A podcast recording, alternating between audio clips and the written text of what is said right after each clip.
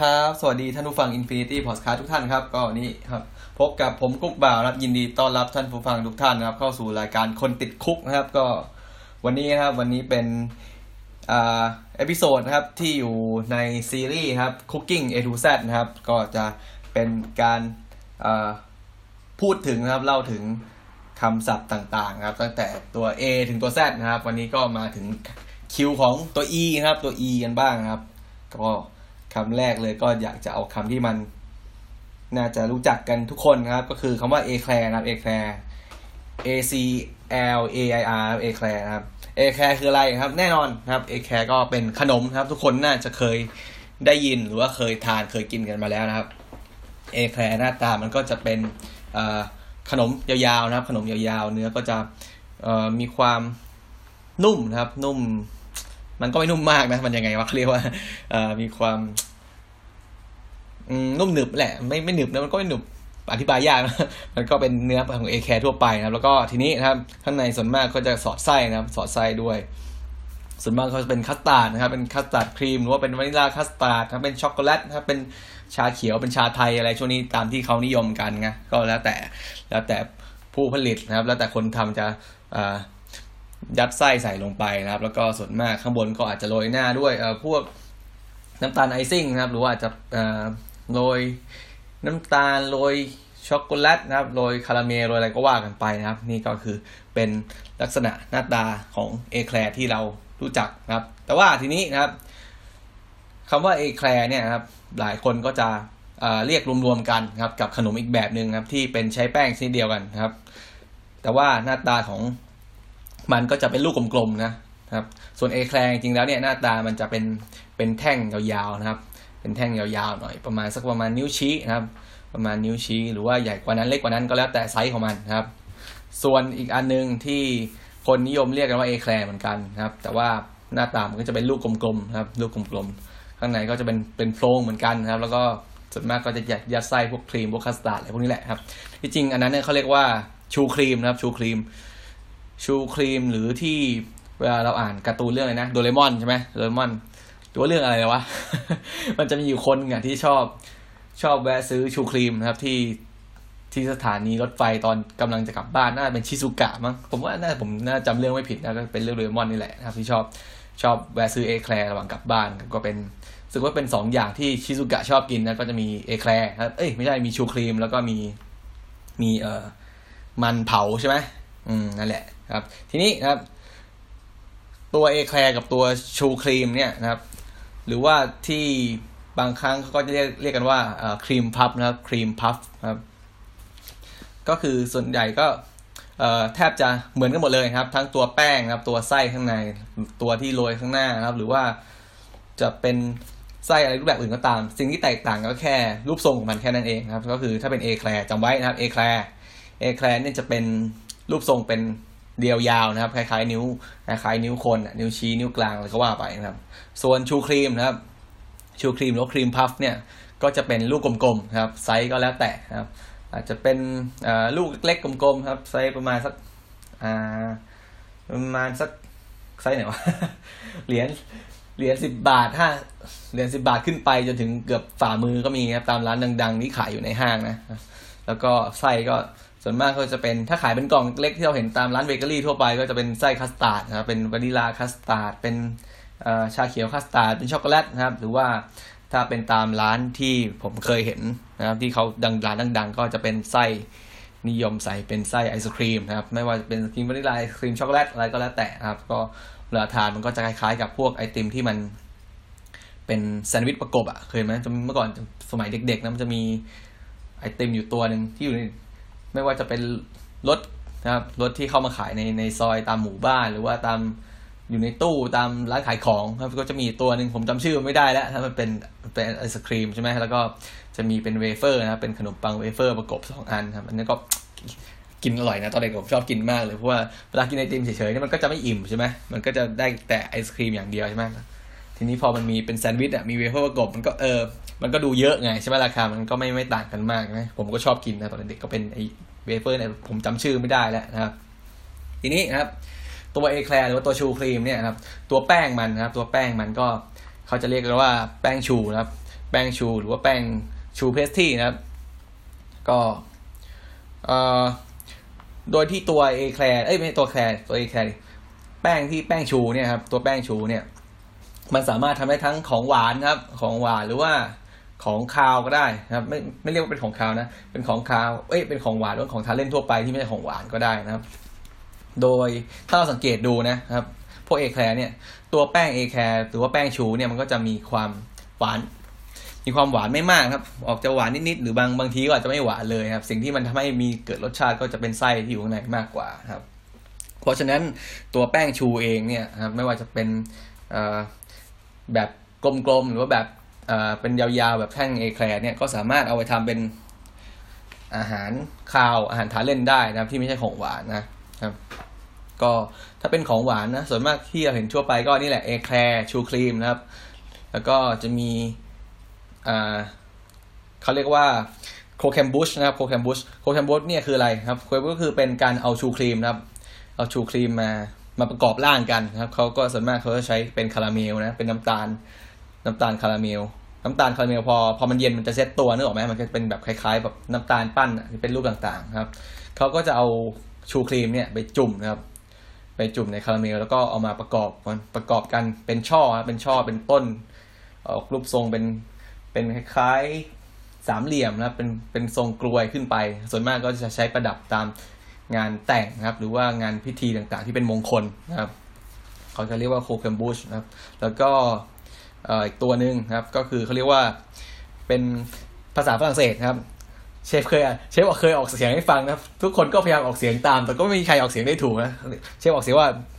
เบียเยครับเบียเยเบียเยสะกดยังไงสะกด B E I G N E T นะเบียเยเบียเยเนี่ยมันก็จะเป็น เป็นแป้ง choux นี่แหละครับแป้ง choux pastry ใช่ไหมแล้วก็ แต่ว่าแทนที่จะอบนะครับเขาก็จะเอาไปทอดแทนนะครับ เอาไปทอดในน้ำมันร้อนๆมันก็จะพองขึ้นมาเหมือนกันคล้ายๆชู แต่ว่าเนื้อสัมผัสมันก็จะต่างกันมีความกรอบมากกว่านิดนึงนะครับ แล้วก็ข้างในก็จะเป็นโพรงสามารถสอดไส้อะไรได้ได้เหมือนกัน แต่ว่าส่วนมากก็จะส่วนมากก็จะกินกินกินเลยนะครับ ไม่ไม่สอดไส้ส่วนมากก็จะโรยไอซิ่งแล้วก็ทาเล่นได้เลยนะครับไอตัวบีเงเนี่ยนะครับ ทีนี้ ที่เป็นพวกอาหารทานเล่นครับ ที่ไม่ใช่ของหวานนะครับ ก็จะมีอันนี้ก็เหมือนกัน เชฟก็ออกเสียงให้ฟังเหมือนกันนะว่ามันก็ออกเสียงยากนะเป็นภาษาฝรั่งเศสก็ออกเสียงว่าประมาณว่ากูเจอร์กูเจอร์อะไรประมาณนี้ครับ ก็สะกดก็ G O U G E R E นะครับ ก็จะเป็นแป้งครับ แป้ง choux นะแป้ง choux pastry นี่แหละ แล้วก็ผสมชีสนะครับ ผสมชีสให้มีรสชาติเค็มนิดนึงนะครับ แล้วก็เอาไปอบนะครับ เอาไปอบให้เป็น เป็นรูปทรง choux ขึ้นมา แต่ว่าจะเป็นรสชาติออกเค็มๆจากชีสนิดนึงครับหรือว่าจะอาจจะไม่ได้ผสมชีสก็ได้นะครับ ก็เป็นลูก choux ขึ้นมาแล้วก็อาจจะโรยหน้าด้วยชีสแล้วก็เอาไปเอาเข้าเตาอบ หรือว่าเอาขึ้นซาลามันเดอร์ให้ชีสมันละลายใช่ไหมมันก็จะทานเล่นได้ออกเค็มๆครับเค็มๆกรอบๆมันๆจากแป้งหอมๆพวกนี้ครับ แล้วก็บางทีก็อาจจะไปยัดไส้นะครับ เอาตัวกูเจอร์เนี่ยไปยัดไส้นะไม่ว่าจะเป็นพวกครีมชีสนะครับครีมชีสเป็น salmon mousse นะครับ เป็น smoked เป็น smoked smoked salmon mousse นะครับ เป็น tomato mousse อะไรพวกนี้พวกพวกมูสที่มีรสชาติเค็มๆนะครับ แล้วก็มีอันนึงนะครับ อีกอันนึงก็คือ pommes pommes dauphinoise นะครับ เอ้ไม่ใช่ pommes dauphine นะครับ dauphinoise อีกตัวหนึ่งครับ pommes dauphine ครับ pommes dauphine คืออะไรคำว่า pommes ครับจำไว้ pommes เป็นภาษาฝรั่งเศส pommes แปลว่า potato ครับ pommes P O M M E S นะครับ pommes potato ครับ แล้วก็ dauphine dauphine แปลว่า dauphine เนี่ยเอาไว้ใช้เรียกเป็นคำเรียกประมาณว่าพวกฟ้าหญิงประมาณว่าไม่ใช่ฟ้าหญิงสิเขาเรียกว่าไงเจ้าหญิงนะเป็นเป็นเป็นชายาของฟ้าชายอะไรพวกนี้นะครับเขาจะเรียกว่า dauphine นะครับ dauphine ก็ pommes dauphine เนี่ยก็คือแป้งแป้ง choux นี่แหละนะครับแป้ง choux แป้ง choux ธรรมดาทั่วไปแล้วก็ไปผสมกับนะครับผสมกับ potato ไงผสมกับมันบดนะผสมกับมันบดที่เราทำสุกเรียบร้อยแล้วนะครับ แล้วก็เอาไปอบเอาไปทอดอะไรก็ว่ากันไปก็จะได้เป็นแป้งชูที่มีรสชาติของของมันฝรั่งของโปเตโต้อยู่นะครับเอาไปทานเล่นหรือว่าทานเป็นเป็นเครื่องเคียงเป็นไซดิชกับอาหารจานหลักก็ได้นะครับ ก็คือเรียกกันว่าปอมโดฟีนนะครับ แล้วก็มีตัวชูเนี่ยครับแป้งชูเนี่ยสามารถทำได้ไม่ยากนะใครแต่ว่าผมจำสัดส่วนที่แน่นอนไม่ได้นะครับ ก็ให้ให้ลองเปิดดูกันก็เสิร์ชว่าอะไรนะ ชูเพตตี้รีซิปีก็ได้นะครับ ก็ส่วนผสมหลักๆ แต่ว่าส่วนผสมหลักๆของมันเนี่ยก็ไม่ยากครับ มีแค่สามสี่อย่างแค่นั้นเองครับ แต่ว่าสัดส่วนก็ต้องไปหาดูนะครับ ก็คือมีเนยนะครับ มีเนยมีน้ำมีแป้งนะครับ ส่วนมากก็ใช้แป้งเค้กนะเพราะเนื้อมันจะนุ่มกว่าครับ มีเนย มีน้ำมีแป้งเค้กแล้วก็มีไข่นะครับ ไข่ไก่นะครับสี่อย่างเท่านั้นเองครับ บางสูตรก็อาจจะใส่นมเพิ่มไปหรือว่าอาจจะเปลี่ยนอ่า น้ำเป็นนมเพื่อให้เพิ่มความหอมเพิ่มรสชาติเพิ่มความมันอะไรก็ว่ากันไปนะครับ โดยวิธีการหลักๆ ก็นี่แหละครับ เอาเนยใช่ไหมเอาเนยตามตามสูตรนะตามสัดส่วนนะไปไปผสมกับน้ำหรือว่านมก็ได้ แล้วก็ไปต้มให้เนยละลาย ให้พอร้อนนะครับ ให้พอมันร้อนหน่อยหนึ่งแล้วก็ทีนี้เราก็เอาแป้งนะแป้งแป้งเค้กนี่แหละหรือว่าแป้งขนมปังได้แล้วแต่สูตรนะแป้งไหนผสมนี่ร่อนแป้งที่ร่อนแล้วนะครับ ใส่ลงไปนะครับ แล้วก็กวนให้มันอ่า กวนให้มันเป็นเป็นเนื้อเดียวกัน แล้วก็อาจจะตั้งไฟหน่อยหนึ่งให้มันให้ให้เนื้อมันร่อนจากกระทะให้แป้งมันเขาเรียกว่าแป้งแป้งมันพรีคุกนะครับ คือสุกนิดนึงนะครับ สุกนิดไม่สุกมากนะ ทีนี้ก็ ยกลงจากเตานะครับ ยกลงจากเตาให้มันคลายคลายร้อนลงนิดนึงนะครับ แล้วก็ใส่ไข่ลงไปครับ ใส่ไข่ไปตามสูตรไข่ที่ตีแล้วแล้วก็ตีให้เข้ากันครับเอาแป้งเนี่ย คนให้เข้ากันตีเข้ากันก็ทีนี้แล้วก็จะเอาแป้งเนี่ยไปใส่ถุงบีบนะครับ ถุงบีบคืออะไรก็คือเป็นถ้าคนที่ทำเบเกอรี่ก็จะรู้จักนะครับเป็นถุง เป็นถุงพลาสติกนะครับ หรือว่าอาจจะเป็นถุงผ้าอะไรก็ได้นะครับ แล้วก็มีหัวบีบใช่ไหมหัวบีบก็แล้วแต่รูปทรงครับตามตามที่เราชอบอาจจะเป็นหัวธรรมดาหัวกลมๆธรรมดาก็ได้นะครับ หรือว่าอาจจะเป็นหัวแฉกนะครับ พอบีบออกมาก็มันก็จะเป็นแฉกเหมือนเอแคร์ส่วนมากเอแคร์ก็จะชอบบีบแบบเป็นแฉกๆนะก็ทีนี้ก็เอาไปอบนะครับ เอาไปอบปุ๊บพออบเสร็จนะครับ ก็แน่นอนข้างในก็จะเป็นพองๆ ข้างในจะเป็นกลวงๆครับ พวกแป้ง choux แป้งแป้งเอแคร์เนี่ยครับก็จะพร้อมกับการยัดไส้วิธียัดไส้ก็ให้เจาะสองรูนะครับทำไมต้องเจาะสองรูเพราะว่าถ้าเราเจาะรูเดียวเนี่ยบางครั้งอากาศมันออกไม่ได้พอเราบีบไส้เข้าไปมันก็ไส้ก็ทะลักมาทางเดิมนะครับ วิธีทำส่วนมากเขาจะเจาะสองรูนะครับ ถ้าเป็นเอแคร์นะก็จะเจาะสองรูก็คือเจาะฝั่งหัวท้ายมันนะทีนี้เราก็เลือกบีบสักทางหนึ่งทีนี้ไส้มันก็จะไหลไปตาม ตามแรงบีบเราก็คือมันจะไล่อากาศไปเรื่อยมันก็จะเต็มนะครับ เต็มเต็มตัวเอแคลร์นะครับ ส่วนตัวชูนะครับ ตัวชูก็ ตัวชูก็จะไม่ค่อยมีปัญหาครับ แต่ว่าถ้าบีบมากมันก็จะล้นครับ ก็คือเจาะไปรูเดียวแล้วก็บีบบีบเบาๆนะครับ พอมันเต็มมันก็จะ มันก็จะเริ่มลดออกมา ก็บีบแค่พอดีพอดีนะครับ ก็คือเป็นวิธีเดียวกันนะครับ ทีนี้นะครับ ถามว่าแล้วมันทำไมแป้งชูเนี่ยมันถึง มันถึงพองนะมันถึงมีรูข้างในมันมันเป็นเพราะอะไร เพราะว่าการที่มันเป็นแป้งพีคุกไงพีคุกคือมันสุกสุกไปแล้วส่วนหนึ่งใช่ไหมตอนที่เราตั้งไฟ เราตั้งไฟเนยกับน้ำแล้วก็ใส่แป้งลงไปมันพีคุกส่วนหนึ่งนะครับทีนี้ว่าเราใส่ไข่ลงไปนะครับ ใส่ไข่ไปทีหลังใช่ไหมไข่มันยังไม่สุกพอเราไปอบนะครับ พอไม่สุกเอาไปอบปุ๊บแป้งก็จะฟูขึ้นมาหน่อยหนึ่งครับ ทีนี้นะครับกระบวนการที่ทำให้มันเกิด เกิดเขาเรียกว่าเกิดอะไรข้างในวะ เกิดโพรงข้างในเกิดรูข้างในเนี่ยมันเกิดจากให้เรานึกภาพตามไปนะ ก็คือว่าเป็นเป็นก้อนแป้งนะก้อนแป้งที่ยังไม่สุก แล้วก็เป็นก้อนแป้งที่ไม่แข็งมาก เนื้อมันจะออกนิ่มๆหน่อยนึงคล้ายคล้ายแป้งที่ผสมเนยเหลวๆอะนะครับ ทีนี้เราก็นึกภาพเป็นก้อนแป้งนะครับเป็นก้อนแป้งก้อนหนึ่งหยดเข้าไปในเตาอบนะครับ พอเราอบปุ๊บนะครับ ขอบนอกมันก็จะขยายตัวนิดนึงนึกออกไหมแป้งเวลามันโดนความร้อนใช่ไหม พวกขนมปังพวกเนี้ยมันจะจะฟูขึ้นมานิดนึงไม่มากนะครับ ทีนี้พอมันฟูปุ๊บมันก็จะกลายเป็นว่ามันพอมันแป้งเป็นแป้งที่สุกมาส่วนหนึ่งเพราะแป้งพรีคุกเนี่ยส่วนนอกก็จะสุกเร็วนะครับ ส่วนที่โดนความร้อนก่อนนะครับ ส่วนที่โดนความร้อนก่อนว่าส่วนผิวนอกมันก็จะสุกครับ แต่ว่าทีนี้นะครับ ส่วนที่อยู่ข้างในเนี่ยมันยังไม่สุกไงมันจะมันยังเป็นเป็นเนื้อแป้งเหลวๆอยู่นะครับ เนื้อแป้งเหลวๆข้นๆอยู่ ส่วนนี้นะครับพอมันถูกความร้อนนะครับความร้อนในเตาอบสะสมสะสมไปเรื่อยๆมันก็ทำให้เกิดฟองอากาศไงเพราะว่า ในส่วนของแป้งเราจำได้ไหมในส่วนผสมของแป้งชูเนี่ยมันจะมีมีน้ำอยู่นะครับ มีน้ำส่วนผสม หรือว่ามีนมส่วนผสมอยู่ ทีนี้พอน้ำนะครับ น้ำที่อยู่ในแป้งเนี่ยมันเดือดนะครับ มันก็จะทำให้เกิดฟองอากาศใช่ไหมมันก็จะดันนะครับ ดัน ดันเนื้อของแป้งเนี่ยที่อยู่ข้างในเนี่ย ให้มันกระจายออกไปทำให้เกิดพวงอากาศข้างในนะครับ ทีนี้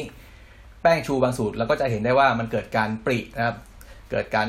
ปริตัวขึ้นมานิดหน่อย แต่ไม่ถึงไม่ถึงกับแตกไม่ถึงกับ อ้าออกอย่างนี้ครับ ก็คือบางคนก็จะชอบนะก็คือมันมันเป็นความมันเป็นมันเป็นศาสตร์มันเป็นความสวยแบบหนึ่งของของแป้งชูที่จะมีการลอยปรินิดนึงนะครับไม่มากนะครับ ก็คือนี่แหละก็คือทำไมแป้งชูถึงมีรูตรงกลาง หรือว่ามีโพรงตรงกลางก็คือเป็นเพราะ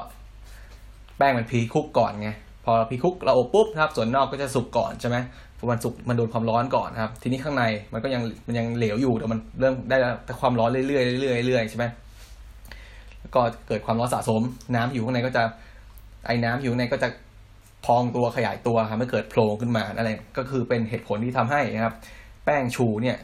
มีโพรงก็มีรูอยู่ข้างในครับ เหมาะกับการใส่ไส้อะไรประมาณนี้นะครับ ทีนี้นะครับต่อมาครับจบจากเอเคลจบจากชูครีมไปแล้วครับ ก็จะเป็นคำว่า emulsifier นะครับ emulsifier คืออะไรนะครับ emulsifier ก็ ถ้าเราเคยเรียนวิทยาศาสตร์ตอน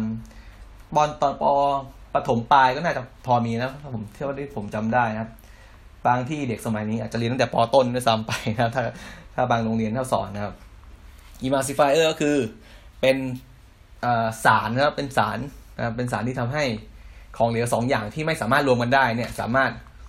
สามารถรวมกันได้นะครับ ไม่ว่าจะรวมกันได้โดยถาวรหรือว่ารวมกันได้แบบช่วงระยะเวลาหนึ่งนะครับ หลังจากนั้นพอมันมันหมดสภาพมันก็จะแยกชั้นกันเหมือนเดิม อย่างเช่นอะไรอย่างเช่นน้ำกับน้ำมันนะครับ อย่างเช่นน้ำกับน้ำมัน ก็คืออที่เราเห็นได้ทั่วไปแล้วคือน้ำสลัดนะครับน้ำสลัดครีมนะครับน้ำสลัดครีมหรือมายองเนสนะครับที่เราเห็นทั่วไปตามตลาด ส่วนผสมของน้ำสลัดครีมอะไรคืออะไรนะครับ มันก็คือจะมีส่วนมากจะเป็นเป็นพวกน้ำส้มสายชูนะครับน้ำส้มสายชูหรือว่าเป็นเป็นน้ำนะครับ เป็นน้ำก็ได้บางสูตรก็ใช้น้ำนะครับ แล้วก็ เป็นน้ำมันนะครับเป็นน้ำมันน้ำมันสลัดทั่วไป อาจจะเป็นน้ำมันพืชทั่วไปครับ ทีนี้เวลาเขาทำทำยังไงครับ ผมจะขออธิบายจากมายองเนสก่อนนะมายองเนสมายองเนสก็จะถือว่าเป็นซอสซอสเย็นตัวหนึ่งครับ เป็นซอสเย็นที่เป็นซอสหลักนะครับ วิธีทำก็เอาไข่แดงครับมาฟองหนึ่งครับ อันนี้คือตีแบบปริมาณไม่มากครับ ไข่แดงมาฟองหนึ่งครับ ใส่ลงไปครับบางสูตรก็อาจจะใส่มัสตาร์ดนิดนึงนะครับ หรือว่าไม่ใส่ก็ได้นะครับ ทีนี้ก็ ตีให้คนๆให้พอไข่ไข่แดงมันแตกก็เข้ากันนิดนึงครับ แล้วก็ใส่น้ำมันครับน้ำมัน น้ำมันสลัดน้ำมันอะไรก็ว่าไปน้ำมันมะกอกน้ำมันพืชนะครับ ค่อยๆใส่นะครับค่อยใส่แล้วก็ตีตีไปด้วยครับ ใช้ใช้วิกนะใช้ใช้ตะก้อใช้แส้เนี่ยตีไปเรื่อยคนตีตีตีตีตีค่อยๆใส่ครับเพราะว่าถ้าเราใส่น้ำมันมากเกินไปในทีเดียวเนี่ย มันน้ำมันก็จะไม่เข้ากันนะครับ ค่อยๆตี ค่อยตีค่อยตีค่อยตีครับ ทีนี้ถ้าเกิดเราใส่เร็วเกินไปครับมันก็จะแยกชั้นครับ ไอตัวน้ำมันเนี่ยมันมันก็จะไม่รวมกับไข่แดงนะครับ แล้วก็ค่อยๆตีนะหยอดไปเรื่อยไปเรื่อยจนเห็นเราได้แบบความข้นนะความข้นที่เราต้องการแหละครับ มีความเพราะว่าไข่แดงเฉยๆเนี่ยไข่แดงอย่างเดียวมันจะเหลวใช่ไหมครับทีนี้พอเราใส่น้ำมันตีไปเรื่อยมันเริ่มข้นขึ้นเรื่อยข้นขึ้นเรื่อยข้นขึ้นเรื่อยแต่ว่ามันจะข้นถึงจุดหนึ่งที่มันจะมีความเหนียวมากนะครับ เป็นซอสที่เหมาะสำหรับการทานทั่วไปมันจะข้นพอดีนะครับ เราเรายกยกวิปขึ้นมาเนี่ย มันก็จะเห็นว่ามันเกาะ เกาะวิปเกาะแส้ของเราเกาะตะก้อของเรานะครับ ทีนี้เสร็จแล้วก็หยุดครับไม่ต้องเติมน้ำมันแล้ว ถ้ามันเติมถ้าเราเติมมากเกินไปเนี่ยบางบางครั้งมันจะทำให้ซอสเราแบบเจ๊งได้คือมันมัน มันจะไม่เข้ากันมันจะแยกชั้นเป็นเป็นน้ำกับเอ้ยเป็นไข่แดงกับน้ำมันนะครับ ทีนี้ก็ปรุงรสครับปรุงรสโดยใช้เกลือครับ เกลือพริกไทยก็ได้ใครใครไม่ชอบกลิ่นพริกไทยก็ไม่ต้องใส่นะครับ เกลือแล้วก็ เอ่อ ของที่มีรสชาติเปรี้ยว อย่างเช่นน้ำมะนาวครับน้ำเลมอน หรือว่าน้ำส้มน้ำส้มสายชูก็ได้ครับตีเข้ากันรสชาติของของมายองเนสก็จะออกนัวนัวหน่อยออกแบบเค็มๆมันๆเปรี้ยวนิดๆนะครับ นี่ก็เอาไว้ทานกับพวกนี่แหละ ผักนะครับหรือว่าทำเป็นสลัดครีมก็ได้นะไปเอาไปผสมอของอย่างอื่นนะครับ เป็นเอาเป็นสลัดเดซซิ่งของเราใส่อาจจะใส่บางคนอาจจะใส่วาซาบิเพิ่มเข้าไปใช่ไหมทานกับทานเป็นสลัดอะไรนะสลัดแบบ แบบสลัดปูอาจสลัดแซลมอนอะไรประมาณนี้ครับบางคนก็อาจจะใส่โชยุลงไปครับ ใส่ซีอิ๊วญี่ปุ่นลงไปครับ ก็ทานกับเป็นเป็นมีรสชาติมีกลิ่นของโชยุมีกลิ่นบาสมิกอะไรก็ว่าไปแล้วแต่คนชอบนะครับทานเป็นเดซซิ่งทานเป็นซอสเย็นนะครับ ทีนี้ฮอลแลนเดสครับซอสฮอลแลนเดสก็จะคล้ายๆกันครับเป็นซอสอุ่น วิธีทำก็เหมือนเงินกันคล้ายๆกันคล้ายๆตีมาคล้ายๆกับตีมายองเนสนี่แหละ แต่ว่าไข่แดงมันจะสุกนะ เราก็จะเอาไปตั้งไฟอ่อนๆครับ แต่ว่าที่จริงแล้วถ้ายังไม่ชัวร์นะครับยังยังไม่เคยตีซอสหรือว่าตียังไม่ยังไม่เก่งก็อย่าตั้งไฟโดยตรงนะให้ใช้วิธีเบนมารีที่เคยพูดไปในตอนตัวอักษรตัว B นะครับเบนมารีก็ ใช้หม้อสองใบซ้อนกันนะใบล่างเป็นเป็นน้ำเป็นน้ำน้ำน้ำร้อนน้ำเดือดนะครับ ใบบนก็เป็นซอสที่เราจะตีนะครับ ความร้อนก็จะถ่ายจากไอ้น้ำเนี่ยที่อยู่ข้างล่างนะครับ ขึ้นมาหม้อข้างบนนะครับ มันก็จะไม่ร้อนเกินไปไข่ก็จะไม่สุกนะครับ เพราะว่าถ้าเกิดเราตีซอสซอสที่เป็นซอสซอสร้อนเนี่ยครับแล้วตีแล้วแบบไฟแรงเกินไปมันทำให้ไข่ไข่แดงเนี่ยมันสุกนะครับพอไข่แดงมันสุกมันก็จะเป็นเม็ดเม็ดนะนึกออกไหมนึกออกแบบเนื้อไข่แดงมันก็จะเป็นเป็นก้อนหรือเป็นเม็ดเม็ดทรายๆนะครับเวลาทานไปมันก็จะแบบ อืมไม่ไม่ค่อยอร่อยเท่าไหร่นะครับ ก็ใช้ความร้อนเบาๆค่อยตีเรื่อยๆนะครับ หรือว่าเราดูก็ได้เราถ้าเกิดเรา เราไม่อยากใช้เบนมารีเราขี้เกียจ เราก็ใช้เตาแก๊สเนี่ยแต่ว่าใช้แบบไฟอ่อนมากๆครับ ทีนี้เราก็คอยดูก้นมันนะครับ คอยดูก้นก้นหม้อเราว่า เออ มันเริ่มเซตตัวอย่างพอพอเริ่มเซตตัวขึ้นมาแล้วก็ดึงออกมาดึงออกมาจากไฟแล้วก็ตีตีตีตีตีนะครับประมาณนี้นะครับ หรือว่าใช้วิธีการจับอุณหภูมิข้างๆขอบข้างๆหม้อก็ได้ว่าอุ๊บมันเริ่มอุ่นแล้ว พอมันเริ่มอุ่นก็ดึงออกมา แล้วก็ตีตีตีตีตีครับใส่น้ำมันเอ้ยไม่ใช่ใส่น้ำมันดิถ้าเป็น hollandaise เนี่ยซอส hollandaise ครับจะใช้เนยเหลวนะครับ จะใช้ clarified butter นะครับ เป็นเนยเหลวที่ทำการกรองกากออกแล้วนะครับ แยกกากออกแล้ว แล้วก็ใช้ตี hollandaise ครับตีเข้าไป ทีนี้ตัว hollandaise เนี่ยเกิดเราใช้ไฟแรงเกินไป หรือว่าเราใส่รีบใส่ clarified butter มากเกินไป มันก็จะแยกชั้นครับ แยกชั้นก็โอ้ต้องแก้นะครับต้องแก้ แก้ไงบางคนก็อาจจะใช้วิธีเติมไข่แดงเพิ่มลงไปครับเติมไข่แดงเพิ่มมาตีเพิ่มลงไป หรือบางคนก็อาจจะแยกหม้อครับ ตั้งไข่แดงใหม่ฟองหนึ่งใช่ไหมแล้วก็เอาซอสที่มันแยกตัวเนี่ยค่อยๆใส่ลงไปครับค่อยๆใส่เพิ่มไปที่นี่แล้วก็ตีไปเรื่อยตีไปเรื่อยแก้มันให้มันให้มันเข้ากันนะครับ ทีนี้ก็ปรุงรสครับอย่างเกลือพริกไทยแล้วก็น้ำส้มสายชู หรือว่าน้ำเลมอนน้ำมะนาวอะไรพวกนี้รสชาติก็จะคล้ายๆกับคล้ายๆกับไอมายองเนสนี่แหละ แต่ว่ามันจะมีความหอมเนยมากกว่าครับความหอมเนยแล้วก็มันจะนัวครับ นัวมากกว่า มีความกลมกล่อมมากกว่าครับเป็นซอสสุกซอสร้อนนะครับ ซอสอุ่น ทานกับพวกอะไรวะนึกชื่อก่อนไอเมนูนั้นที่คนชอบถ่ายรูปอะอี egg Benedict ครับ egg Benedict egg Benedict ที่ข้างล่างเป็นเป็นขนมปังใช่ไหมเป็นขนมนึกภาพนะเป็นขนมปังมีมีแฮมชั้นหนึ่งแล้วก็มี poached egg นะหรือว่าเป็นไข่เขาเรียกว่าไข่ไข่ดาวน้ำนะครับไข่ดาวน้ำเป็นก้อนกลมๆสวยๆใช่ไหมแล้วก็ราดซอส hollandaise ข้างบนนะครับ อาจจะโรยผักชีโรยใช้โรยพาสลีย์นิดนึงอะไรก็ว่าไปถ่ายรูปโอ้โหสวยมากนะครับแต่ตอนทำเนี่ยก็ลำบากเหมือนกันถ้าแบบออเดอร์มาติดๆกัน คือผมจะเล่าให้ฟังมีอยู่ครั้งหนึ่งตอนที่ผมต้องเข้าเช้าครั้งแรกนะครับ เข้าเช้าขับไปฝัดคนเดียวครั้งแรกก็คือแบบ เมื่อก่อนตอนที่อยู่ครัวเมนครัวเมนก็คือเป็นครัวหลักนะมันก็เข้ามันก็จะอยู่กันหลายคนนะครับตอนที่ผมฝึกงานครัวเมนก็จะอยู่กันหลายคนก็จะไม่ค่อยมีปัญหาอะไรหรอกมันช่วยทำได้นะครับตอนนี้พอผมมาทำงานแล้วพอมาทำงานจริงจังแล้วก็มันจะมีอยู่ครัวครัวผมเนี่ยจะถ้าใครอยู่รอบเช้านะก็จะอยู่คนเดียวนะครับ อยู่คนเดียวไม่มีใครเลยนะครับ ทั้งชั้นมีเราอยู่คนเดียวนะครับ แล้วก็มีมีน้องเด็กเสิร์ฟมีน้อง service คนหนึ่งแค่เองอยู่กันสองคนนะครับถ้าแขกมาแขกจะออเดอร์มานะครับ ทีนี้ วันที่ผมไป train ครั้งแรกนะเขาจะวันวันแรกเนี่ยเขาจะให้ train กับป้าที่เขาอยู่รอบเช้าก่อนครับป้าเขาขาย breakfast มาโอ้ยเขาขายมาตั้งแต่โรงแรมเปิดอะอายุ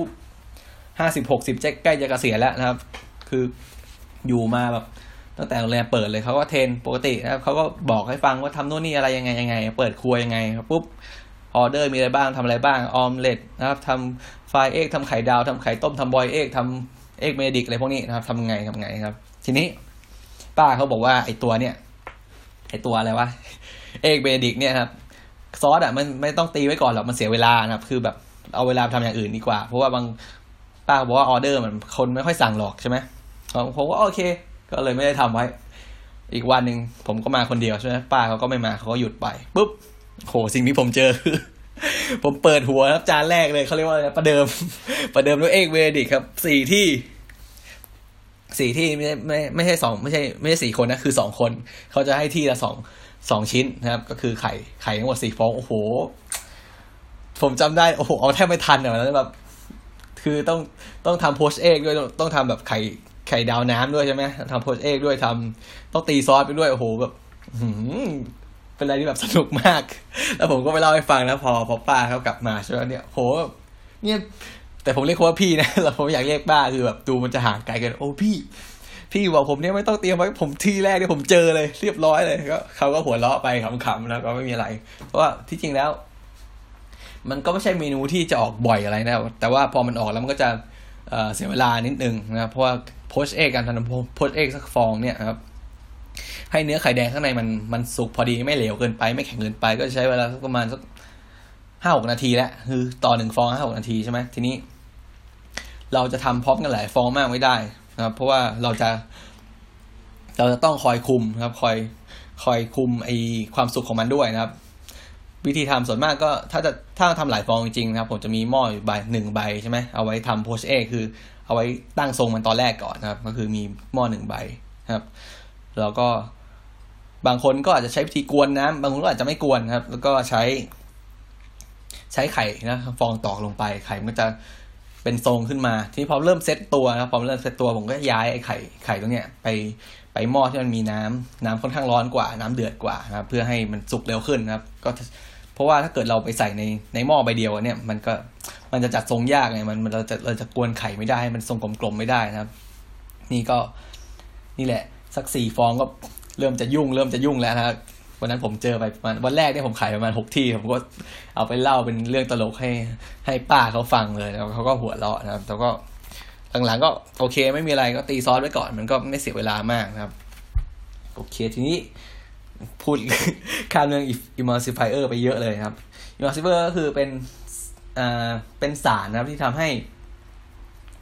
ให้ของเหลวสองชนิดที่มันรวมกันไม่ได้เนี่ย โดยโดยเฉพาะอย่างเช่นน้ำกับน้ำมันครับ ให้สามารถมันเข้ากันได้นะครับ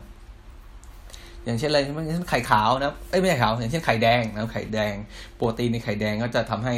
น้ำกับน้ำมันเนี่ยสามารถโมเลกุลของมันเนี่ยสามารถรวมกันได้นะครับ โดยที่มีมีโมเลกุลของของโปรตีนของไข่แดงเนี่ยคอยเป็นตัวยึดนะครับ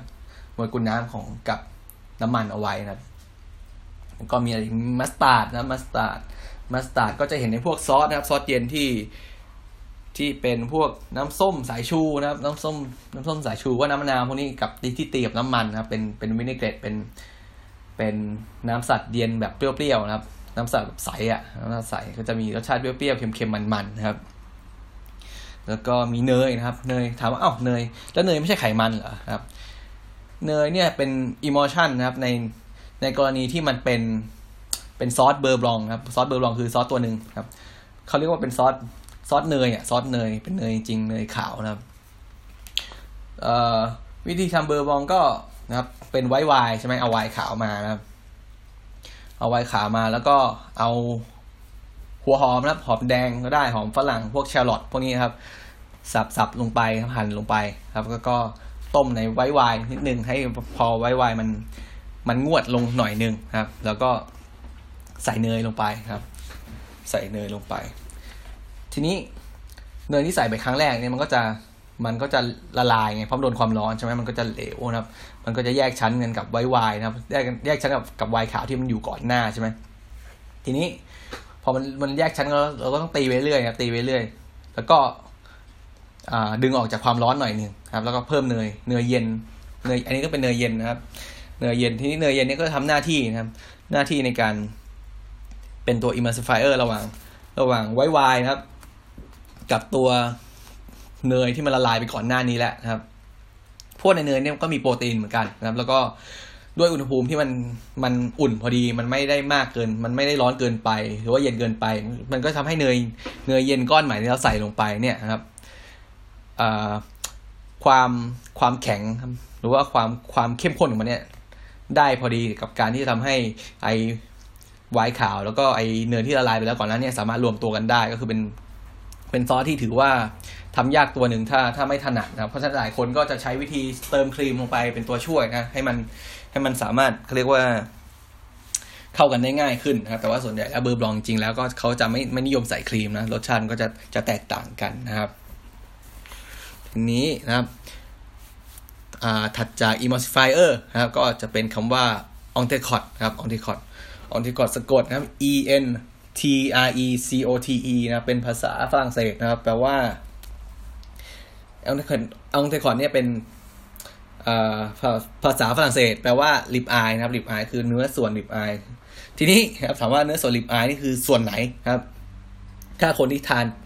ทานสเต็กหรือว่าชอบทานเนื้อบ่อยๆ ก็จะรู้นะว่าเป็นส่วนที่เป็นสันสันสันที่อยู่ด้านหลังของมัน แต่แต่ไม่ใช่ส่วนสันหลังนะครับถ้าเป็นภาษาไทยเนี่ยเขาจะใช้คำว่าสันแหลมนะครับ สันแหลม แต่ว่าบางครั้งเราก็จะเข้าใจยากนะว่าสันแหลมมันคืออะไรคือส่วนไหนนะครับ ทีนี้ผมก็จะอธิบายคร่าวๆเรื่องเรื่องชิ้นส่วนของของเนื้อวัวนะครับที่เรานิยมทานกันเขาเขาเขาเรียกว่าพรามคัตนะครับพรามคัตพรามคัตก็คือเป็นส่วนที่นิยมทานนะครับ ส่วนที่มีมีราคามีค่านะครับ หลักๆ เลยอันนี้จะขอพูดถึงเฉพาะส่วนที่เกี่ยวข้องกับ ribeye ก่อนนะครับ ribeye ก่อน ให้เราจับลองจับสันหลังดูนะครับ ลองจับกับ เอาเอื้อมมือจับข้างหลังดู ก็จะเจอกระดูกสันหลังใช่ไหมแล้วก็ไล่ไล่ไล่มานะครับ ทีนี้นะครับรู้จักโทมาฮอคใช่ไหมถ้าหลายคนรู้จักโทมาฮอคคือเป็นกระดูกนะครับ เป็นร้านสเต็กเดี๋ยวนี้ร้านสเต็กหลายร้านนิยม นิยมขายโทมาฮอคเพราะว่ามันดูดีนะมันดูมีกระดูกติดนะครับ มันดูใหญ่มันถ่ายรูปมันดูสวยนะครับ พอมันหั่นมันถ่ายรูปมันลงจานมันว้าวนะมันดูใหญ่โตมโหฬารดีไปไปกับเพื่อนหลาย ๆ คนนะครับถ่ายรูปลง social network อะไรก็เนี่ยมันก็จะดูน่ากินนะครับ ทีนี้อธิบายส่วนโทมาฮอคนะครับโทมาฮอคนี่ก็คือเป็นส่วนของ ribeye นะครับ ส่วนมากจะเป็น ribeye ที่ติดกระดูกซี่โครงมานะครับ ทีนี้ลองไล่ไล่ภาพดูนะครับ ไล่จากส่วนส่วนกระดูกสันหลังส่วนใกล้ๆกระดูกก้นกบอะตรงสะโพกไล่ขึ้นมาไล่ขึ้นมาไล่ขึ้นมานะครับ เนื้อที่ติดระหว่างครับ เนื้อเนื้อของเราเนี่ยที่อยู่ระหว่าง ระหว่างสีข้างของเรานะครับ สีข้างหรือว่าไอ้ตรงที่จักรจี้แล้ว ตรงที่จักรจี้แล้วชอบขำอะครับ อันนี้ก็คือสีข้างครับ แล้วก็เนื้อที่อยู่ระหว่างสีข้างกับกับกระดูกสันหลังของเราเนี่ยครับ ด้านนอกนะครับเขาจะเรียกว่าสันหลังครับ สันหลังก็ไล่มาเลยตั้งแต่ช่วงสะโพกนะครับ ตั้งแต่ช่วงประมาณเอวนะครับ เอวขึ้นไปจนถึงจนถึงเกือบเกือบเกือบเกือบเนี่ยใต้ใต้ปีกนะครับกระดูกใต้ปีกกระดูกเรียกกระดูกไหล่นะครับ กระดูกไหล่ที่ใหญ่ๆใช่ไหม ทีนี้เนี่ยพอกระดูกซี่โครงนะให้นึกภาพกระดูกซี่โครงเรามันจะมีทั้งชิ้นที่ใหญ่แล้วก็ชิ้นที่เล็กใช่ไหมถ้าไล่จากส่วนส่วนสะโพกเราขึ้นไปหาหัวเนี่ย มันจะเริ่มจากชิ้นเล็กก่อนนะครับกระดูกซี่โครงชิ้นเล็กแล้วก็ย่ไล่ไปใหญ่ใหญ่ใหญ่ใหญ่ใช่ไหมใหญ่ขึ้นใหญ่ขึ้นใหญ่ขึ้นนะครับ ทีนี้ส่วนสันหลังนะครับ ส่วนสันหลังก็จะเป็นส่วนที่ค่อนไปทางทางขานะครับทางทางสะโพกนะครับก็จะเป็นเนื้อส่วนที่ ค่อนข้างจะใช้แรงหน่อยนึงใช่ไหมในการเวลาเราเอี้ยวตัวเราเราบิดตัวอะไรเนี่ยครับเราหยิบของก้มหยิบของก็จะ จะใช้เนื้อกล้ามเนื้อส่วนสันหลังเนี่ยเยอะนะครับ ก็เลยทำให้เนื้อวัวส่วนเนี้ยครับค่อนข้างมีความเหนียวนะครับ แต่ว่านะครับ เนื้อส่วนที่มันได้ใช้แรงใช้งานเยอะเนี่ยมันก็จะมีมีฮีโมโกลบินหรือว่ามีเม็ดเลือดแดงอยู่มากนะครับทำให้เนื้อส่วนนั้นเนี่ย มีรสชาตินะครับ มีรสชาติที่เข้มข้นนะครับมีรสชาติเข้มข้นแล้วก็ แต่ว่าก็จะมีความเหนียวต้องแลกมาด้วยความเหนียวนะมันจะเหนียวกว่านะครับ เพราะว่ามันใช้งานเยอะไง ทีนี้พอไล่ขึ้นมาครับ ไล่ขึ้นมา พอเราเริ่มคลำเจอกระดูกซี่โครงที่แบบเริ่มเริ่มออกมาจากสันหลังใช่ไหมส่วนนี้ก็จะเริ่มเป็น เป็นเขาเรียกว่าเป็นสติปลอยนะครับ แต่ว่าสติปสติปลอยเนี่ยอาจจะไม่ค่อยไม่ค่อยพูดถึงกันเท่าไหร่อาจจะมีบ้างในในบางร้านนะครับ แต่ว่าก็คือเป็นส่วนที่ต่อระหว่างสันหลังครับหรือว่าเซอร์ลอย กับส่วนที่เป็นลิปอายนะครับ ซึ่งบางครั้งเนี่ยเขาเขาก็จะเรียกส่วนใหญ่ก็จะเรียกรวมไปเป็นเซอร์ลอยหรือว่าเป็นสันหลังไปเลยนะครับ แล้วก็ถักขึ้นมานะครับ ก็จะเป็นส่วนที่ติดกับซี่โครงแล้วครับซี่โครงก็คือภาษาอังกฤษคือริบนะริบ R I B นะแล้วก็ I ก็คือเป็นทำ I ก็คือเป็นตาเป็นกลมๆนะเพราะอะไรเพราะว่าเวลาเราหั่นหั่นเนื้อสันหลังนะครับ เนื้อส่วนไม่ใช่สันหลังเนื้อลอยเนี่ยเนื้อลอยส่วนส่วนที่ติดซี่โครงส่วนเนี้ยพอเราหั่นออกมานะ ถ้าสังเกตดูมันจะเป็นเป็นไขมันครับ ไขมันที่หุ้มเนื้อรอยก้อนนั้นอยู่นะครับ จะทำให้เป็นก้อนกลมๆคล้ายๆตา เขาเลยเรียกว่าลิปอายนั่นเองก็คือเป็นเป็นตาของซี่โครงนะครับ ซึ่งนี่แหละ ซึ่งส่วน ribeye เนี่ยครับ ถ้าเกิดเราเอาโทมาฮอคใช่ไหมเนื้อโทมาฮอคครับเรานึกภาพเป็นกระดูกซี่โครงของวัวนะครับ กระดูกซี่โครงของวัวปุ๊บปุ๊บปุ๊บไล่มา ก็เจอเนื้อก้อนหนึ่งใหญ่ๆครับ ตรงนั้นแหละคือ ribeye นะครับ ถ้าเราเอา rib เอาโทมาฮอคเนี่ย มาลอกกระดูกออกครับ เราก็จะได้ ribeye มาก้อนหนึ่งครับ ถ้าเราเอา ribeye ที่ติดกับกระดูกเรามันก็คือโทมฮอคนั่นเองก็คือ ถ้าพูดง่ายๆคือเป็นลิปเอ่อโทมฮอคก็คือเป็นลิปอายที่ติดกระดูกนะครับ แล้วก็ทีนี้นะครับ พอไล่มา ทีนี้มันก็จะมีเนื้อส่วนที่เป็นสันในครับ สันในคืออะไรสันในก็คือส่วนเนื้อส่วนสันนะครับ สันหลังที่อยู่ด้านในด้านในของกระดูก ถ้าเราจับดูเราจะจับไม่เจอหรอกเพราะว่ามันจะอยู่ มันจะอยู่ด้านด้านในของกระดูกเรานะครับ ทีนี้พอพอมันอยู่ด้านในของกระดูกเนี่ยมันก็จะเป็นส่วนที่เขาเรียกว่าเคลื่อนที่น้อยใช้งานน้อยมากนะแทบจะไม่ไม่แทบจะไม่ได้ออกแรงอะไรเลย มันก็เลยทำให้เนื้อส่วนส่วนสันในหรือว่าส่วน tenderloin เนี่ยมีความนุ่มนะนุ่มมากคือเรียกว่าเป็นส่วนที่นุ่มที่สุดในในสัตว์แต่ทุกตัวแล้วนะครับ คือก็ชื่อก็ตามมันคือ tender tender คือความคือนุ่มนะครับแล้วก็ tenderloin คือเป็นเนื้อส่วนที่มันนุ่มนะครับ แล้วก็ทีนี้มีอะไรอีกนะครับ มีอะไรอีกที่อยู่ระหว่างซี่โครงนะครับ ก็จะมีทีโบนนะครับทีโบนคืออะไรนะครับทีโบนให้เรานึกภาพนะครับ นึกภาพซี่โครงนะครับ ผมบอกแล้วว่าซี่โครงเนี่ยมันจะเริ่มเริ่มจากเล็กไปจากสั้นไปใหญ่ใช่ไหมเราก็เริ่มลองกดดูนะกดจากส่วนส่วนแบบกระดูกสะโพกอะกระดูกสันหลังตรงสะโพกนะเราก็จะคลำเจอครับ กระดูกซี่โครงที่มันเล็กๆนะครับ เล็กๆคลำไล่ขึ้นมา มันก็จะเริ่มจากสั้นไปยาวจไปยาวไปใหญ่ๆเรื่อยๆนะครับ ทีนี้ เนื้อส่วนทีโบนเนี่ยครับกระดูกมันจะเป็นรูปตัวทีนะถ้าใครเคยสังเกตครับกระดูกเป็นรูปตัวทีมันจะเป็นส่วนที่ติดนะครับ ติดนึกภาพนะนึกภาพตัวทีตัวทีแนวตั้งนะครับแนวตั้งเหมือนเราเห็นตัวหนังสือนี่แหละครับปุ๊บตัวทีส่วนบนสุดก็คือส่วนสันหลังนะครับ ตัวหางมันลงมาที่ที่ยาวลงมาระหว่างเนื้อสองฝั่งเนี่ย ก็คือกระดูกกระดูกซี่โครงนั่นเองแต่ว่าเป็นกระดูกซี่โครงที่มันไม่ได้ยาวมาก จนพัฒนาเป็นเป็นริบนะครับ เขาก็เรียกส่วนนี้ว่าทีโบนครับ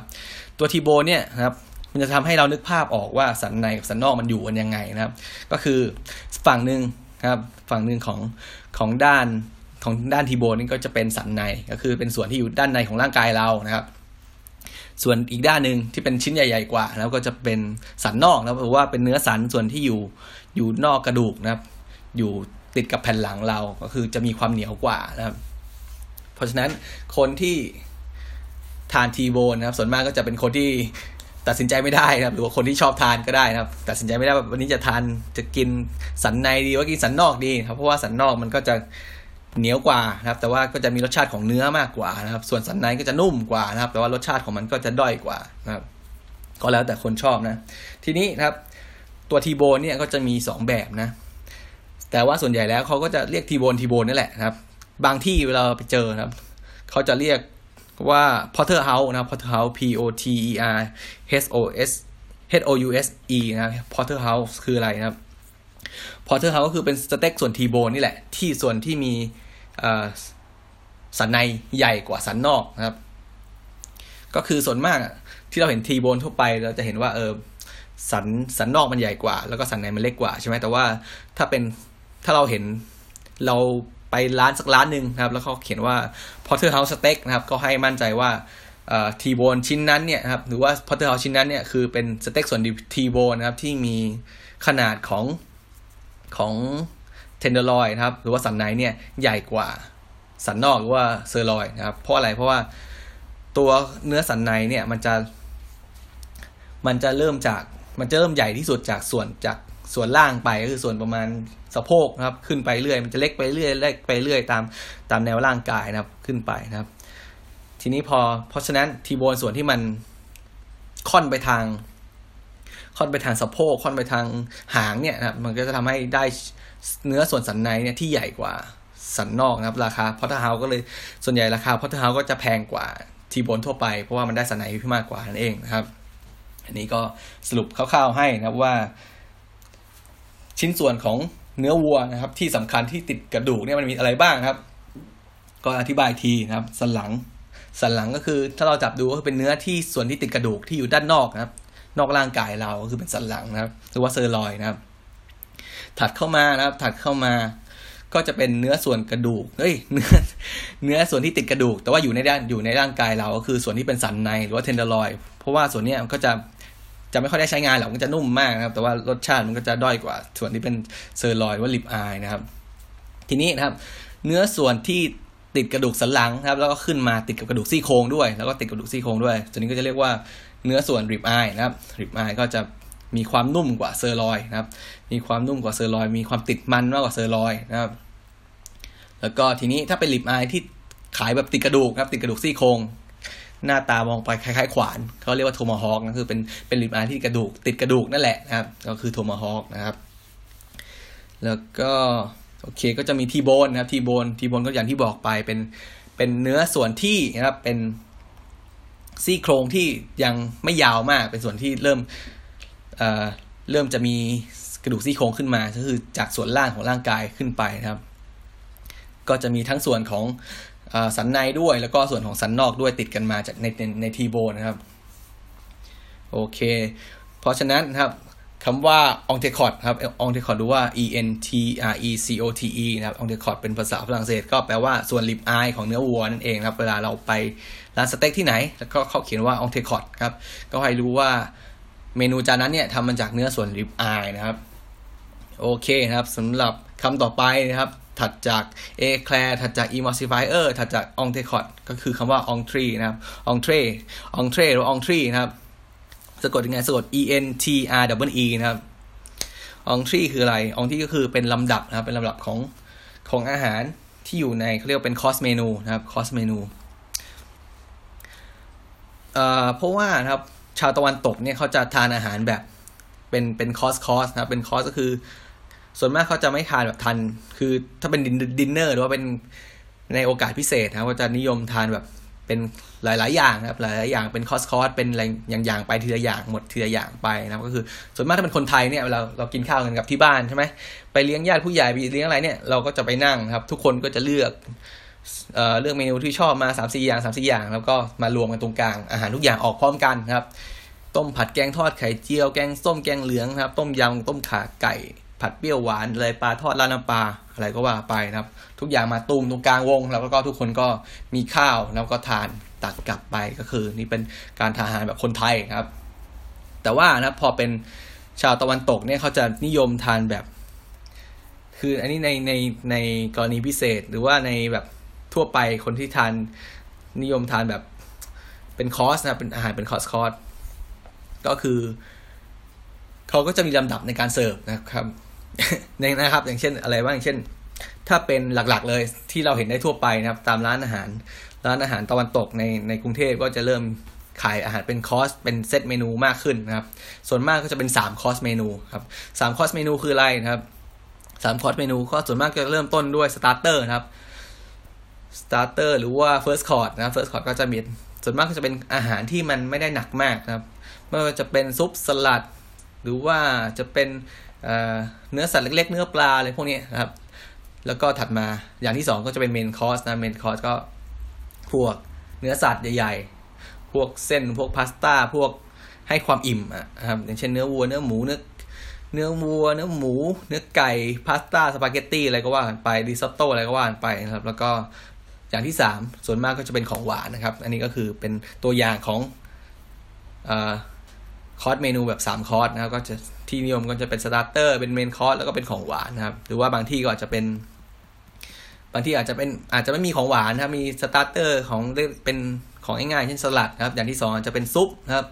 อาจจะเป็นซุปหรือเป็นของกินเล็กน้อยนะครับ อย่างที่สามเป็นเป็น main course นะครับพวกนี้ก็เป็นอาหารที่มีสามคอร์สหรือมีสามอย่างนั่นเองก็แล้วแต่ว่าร้านจะจัดแบบไหนมานะครับ ทีนี้ครับ full course เนี่ยก็จะมีหลายหลายแบบนะส่วนมากก็ ที่เห็นแบบ full course full course dinner ก็จะมีประมาณแปดอย่างนะครับ ที่ที่เห็นแบบค่อนข้างจะเยอะจริงๆแล้วนะคือจะมีประมาณแปดอย่าง ถ้ามากไปกว่านี้ก็มีนะมีมีแต่ว่าจะพบเห็นได้ไม่บ่อยนะต้องเป็นในกรณีที่แบบพิเศษหน่อย หรือว่าเป็นแบบ เอ่อกรณีพิเศษจริง ๆ หรือว่าคนจัดคนจัดคนเลี้ยงเนี่ย เป็นในแบบเขาเรียกว่ามีต้องการจะ treat เต็มที่นะครับมีมีการโชว์ฝีมือในการทำอาหารอะไรประมาณนี้นะแต่ว่าส่วนมากก็จะถ้าเยอะจริงๆ เท่าที่เห็นมาก็นิยมกันก็จะมี 8 อย่างนะแปด course menu นะครับมีอะไรบ้างครับอย่างแรกเลยคือเป็น starter ก่อนครับ starter ก็เป็นของง่ายๆทานเล่นนะครับอาจจะเป็นสลัดอาจจะเป็นพวกอ่าเป็นของเป็นคำเล็กๆ นะครับ พวกปีกไก่ทอดอะไรก็ได้ครับ พวกนี้นะครับ อย่างที่หนึ่งนะครับ อย่างที่สองก็จะเป็นซุปนะครับ นิยมเป็นซุปนะครับ ไม่ว่าจะเป็นซุปเห็ดซุป lobster ซุปหัวหอมอะไรก็ว่าไปครับ อย่างที่สามก็จะเป็นส่วนมากจะเป็นเนื้อสัตว์ที่มีความความเรียกว่าอย่างไงนะ ไม่หนักเกินไปเช่นอย่างเช่นเนื้อปลาหรือว่าเอ่อพวกซีฟู้ดนะครับส่วนมากจะเป็นเนื้อปลานะ อย่างที่สี่นะครับ อย่างที่สี่ก็คือนี่แหละนะครับ ก็คือองทรีนะครับองทรีหรือว่าเอนทรีนี่แหละนะครับองทรีเนี่ยถ้าพูดกันตามตรงคือมันจะเป็นอาหารที่อยู่ระหว่างนะครับ อยู่ระหว่าง อยู่ก่อนจานหลักนะครับ อยู่ระหว่างอยู่ระหว่างจานเบานะครับ แล้วก็ก่อนจะถึงจานหลักนะครับ อย่างตัวอย่างนี้ก็คืออ่าเป็นสตาร์เตอร์ใช่ไหมอาจจะเป็นพวกสลัดนะครับ อย่างที่สองเป็นซุปนะครับ อย่างที่สามเป็นเนื้อปลานะครับ ทีนี้ถัดมาก็จะเป็นองที่องที่เนี่ยก็คือจะเป็นของที่หนักกว่าเนื้อปลาหน่อยนึงครับ พวกจะเป็นพวกฟัวกราก็ได้ อาจจะเป็นพวกเนื้อไก่สักชิ้นเล็ก ๆ ก็ได้นะเป็นอาจจะเป็นเนื้ออกชิ้นเล็ก ๆ สักสองชิ้นชิ้นเดียว ครึ่งชิ้นอะไรก็ว่าไปนะครับก่อนที่จะไปเข้า main course main course ก็จะเป็นที่เรารู้กันนะครับจะเป็นพวกเนื้อสัตว์เนื้อหนักๆนะครับ เนื้อสัตว์ อย่างเช่น เนื้อวัว เนื้อหมูนะครับ เนื้อเป็ดทั้งชิ้นอะไรก็ว่าไปนะครับ แล้วก็บางที่เขาจะนับเชอร์เบตนะครับเชอร์เบตหรือว่าซอเบตเนี่ยรวมอยู่ในหนึ่งคอร์สด้วยก็คือก่อนคือเชอร์เบตเนี่ยตามหลักแล้วเขาจะไว้กินล้างปากนะเพื่อปรับรสชาติปากของเราเพราะว่าเขาจะถือว่า main course เนี่ยเป็นเป็นอาหารที่ ต้องโฟกัสมากที่สุด คือใส่ใจมากที่สุดเลยประมาณนี้ครับอาหารจานที่สำคัญที่สุด เพราะฉะนั้นเขาก็จะเสิร์ฟ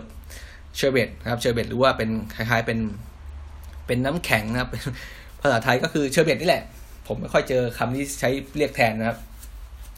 ส่วนมากก็จะเป็นที่มีรสเปรี้ยวครับรสเปรี้ยวรสหวานรสสดชื่น อย่างเช่น พวกส้ม พวกมะนาว พวกลิ้นจี่นะครับ พวกสตรอเบอรี่ราสเบอรี่อะไรพวกนี้นะครับ เพื่อที่จะให้ลิ้นเนี่ยปรับรสชาติ เตรียมพร้อมรับแบบ รับรสชาติของ main course นั่นเองนะครับ โอเค จะนับให้ใหม่starter นะครับหนึ่งสองซุปนะครับสามปลานะครับสี่ entrée นะครับห้าเชอร์เบตนะครับหก main course นะครับ ทีนี้นะครับเจ็ดแปดนะครับก็จะเป็นชีสแล้วก็ของหวานนะครับ แต่ว่านะครับทีนี้เนี่ยตัวชีสกับของหวานเนี่ยส่วนมากก็จะสลับกันได้แล้วแต่แล้วแต่ความนิยมนะครับของแล้วแต่พื้นที่ ถ้าเป็นถ้าเป็นทางฝั่ง ฝั่ง UK นะฝั่งพวกอ่าอะไรนะ UK หรือว่าสหรัฐเลยก็ตามนะครับเขาก็จะนิยมนะครับ นิยมทานทานทานของหวานก่อนนะครับทานของหวานก่อน แล้วก็ไปทานชีสที่หลังสุดครับว่าเป็นชีสเนี่ยเป็นตัวปิดมื้อนะครับ ทานชีสหลังสุดนะครับบางคนที่ยังยังไม่อิ่มนะครับ ก็จะทานชีสว่าชีสเนี่ยมันจะเป็นมีไขมันเยอะไงใช่ไหมมีไขมันเยอะพอทานแล้วก็จะมี รู้สึกอิ่มอิ่มได้ด้วย แล้วก็ทานส่วนใหญ่ก็จะทานคู่กับไวน์นะครับ เป็นการปิดมือนะครับ แต่ว่าถ้าเป็นชาวฝรั่งเศสเนี่ยครับชาวฝรั่งเศสเขาจะนิยมทานทานชีสก่อนนะครับ ทานชีสก่อน หลังจากเมนคอร์สแล้วทานชีสแล้วก็ไปทานของหวานนะครับ เพราะเขาบอกว่า ควรจะจบด้วยของหวานนะครับ แล้วก็เพราะว่าถ้าเกิดเราจบด้วยชีสเนี่ยส่วนมากชีสหลายตัวนะก็จะมีกลิ่นกลิ่นที่ค่อนข้างแรงไงบางครั้ง เรากินเสร็จนะครับ เรายังไม่อยากจะลุกไปไหนเราอยากจะคุยกับเพื่อนในโต๊ะต่อคุยถกประเด็นนู่นนี่นั่นนะครับว่าเมื่อไหร่จะได้เลือกตั้งสักทีเมื่อไหร่จะ เออ จะลงหรือเปล่าลงไม่ลงนะครับ เปิดตัวมาเลยว่า เอาอยัางไงครับ ประมาณนี้นะครับ ทีนี้ถ้าเกิดเราชีสกินชีสหลังสุดนะครับเขาคนฝรั่งเศสว่าถ้าเกิดเราทานชีสหลังสุดใช่ไหมแล้วก็มันบางชีสบางตัวนี่มันกินแรงก็เราเรายังไม่รู้ไปไหนเราคุยเพื่อนต่อนะ มันก็จะดูไม่ดีครับ ส่วนส่วนใหญ่คนชาวฝรั่งเศสก็จะทาน ชีสก่อน แล้วก็ของหวานเป็นอาหารปิดท้ายนะ เพื่อให้เรียกว่าสุดท้ายจริง ๆ ด้วยความหวานด้วยของหวานอะไรประมาณนี้นะครับ แต่ก็แล้วแต่แล้วแต่พื้นที่นะว่าโอเค อาจจะทานชีสทานของหวานแล้วแต่ประเทศแล้วแต่ความนิยม หรือว่าแล้วแต่เจ้าภาพก็ได้นะครับ แล้วแต่คนจัดว่าคนจัดว่าเชฟเนี่ยจะจัดอะไรให้นะครับ แต่ว่าก็สรุปง่ายๆว่าองทรีหรือว่าเอนทรีเนี่ยก็คือเป็นอาหารนะครับที่ขั้นระหว่าง ขั้นระหว่าง จานหลักครับกับจานก่อนหน้านะครับ พูดง่ายๆคือเป็นเป็นอาหารที่มีความหนักนะครับ อยู่ระหว่างเมนคอร์สหรือว่ากับของที่เบาอย่างเช่นเนื้อปลาเนื้อซีฟู้ดอะไรพวกนี้นะครับ ก็คือนี่แหละก็คือ entry นะครับ entry นะครับ ก็วันนี้ครับก็จะสรุปให้มีทั้งหมด 4คำนะครับ ก็คือมีคำว่าเอแคลร์เอแคลร์ก็เป็นขนมทั่วไปนะที่เราเห็นได้ทั่วไป ก็จะนิยมนิยม เรียกบางคนอาจจะเรียกสลับกับชูนะครับ ก็เข้าใจได้ตรงกันก็ ในเมื่อเข้าใจตรงกันมันก็ไม่ไม่มีปัญหาอะไร แต่ก็จะแค่อยากให้เสนอให้รู้ไว้ว่ามันเอแคลก็ส่วนมากจะเป็นทรงยาวๆนะครับคล้ายๆนิ้วนะครับ ส่วนชูนะครับชูครีมก็จะเป็นทรงกลมๆนะครับ ถัดมาก็จะเป็นคำว่า emulsifier นะครับ emulsifier ก็จะหมายถึงสารหรือว่าตัวที่ทำให้ของเหลวสองชนิดเนี่ยที่มันไม่ไม่สามารถรวมกันได้เช่นน้ำกับน้ำมันเนี่ยสามารถรวมกันได้นะครับอย่างเช่นไข่แดงอย่างเช่นพวก มัสตาร์ดอย่างเช่นเนยอะไรพวกนี้นะครับ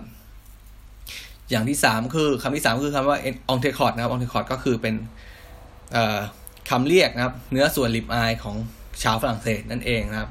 คำที่สี่ก็คือคำว่า entry หรือ entry นะครับ entry ก็คือคำที่เรียกนะครับ เรียกอาหารที่อยู่ก่อน main course นะครับ คือ entry นั่นเองเป็นอาหารที่ถ้าเป็นถ้าเป็นสามนะครับ ถ้าเป็นอาหารที่มี ที่มีสามคอร์สนะครับสามคอร์สสามคอร์สที่ไม่มีของหวานนะครับ ก็คือเป็น starter เป็น second course แล้วก็เป็น main course นะครับ entrée ก็คือจะเป็น second course นั่นเองนะครับ แต่ว่าถ้าเป็นตัวที่เป็นห้าหกเจ็ดแปดแปดคอร์สนะครับเขาก็จะไม่เรียก entrée ว่าเป็น second course แต่ว่าจะเป็นคล้ายๆว่าตัวที่ enter เป็นตัวที่นำไปสู่ main course นั่นเองครับ ก็คือวันก็คือครับวันนี้ครับสำหรับคนติด Cook วันนี้ครับซีรีส์นะครับ Cooking A to Z นะครับ ตัว E วันนี้ก็จบกันไปแล้วนะครับ ก็ขอครับ ขอบพระคุณทุกท่านนะครับ ท่านผู้ฟัง Infinity Podcast ทุกท่านนะครับที่เข้ามารับฟังในวันนี้ครับสำหรับวันนี้ผมคุกบ่าวนะครับ คนติดคุกก็ขอลาทุกท่านไปก่อนนะครับ ก็พบกันใหม่ EP หน้าครับสำหรับวันนี้ สวัสดีผม สวัสดีครับ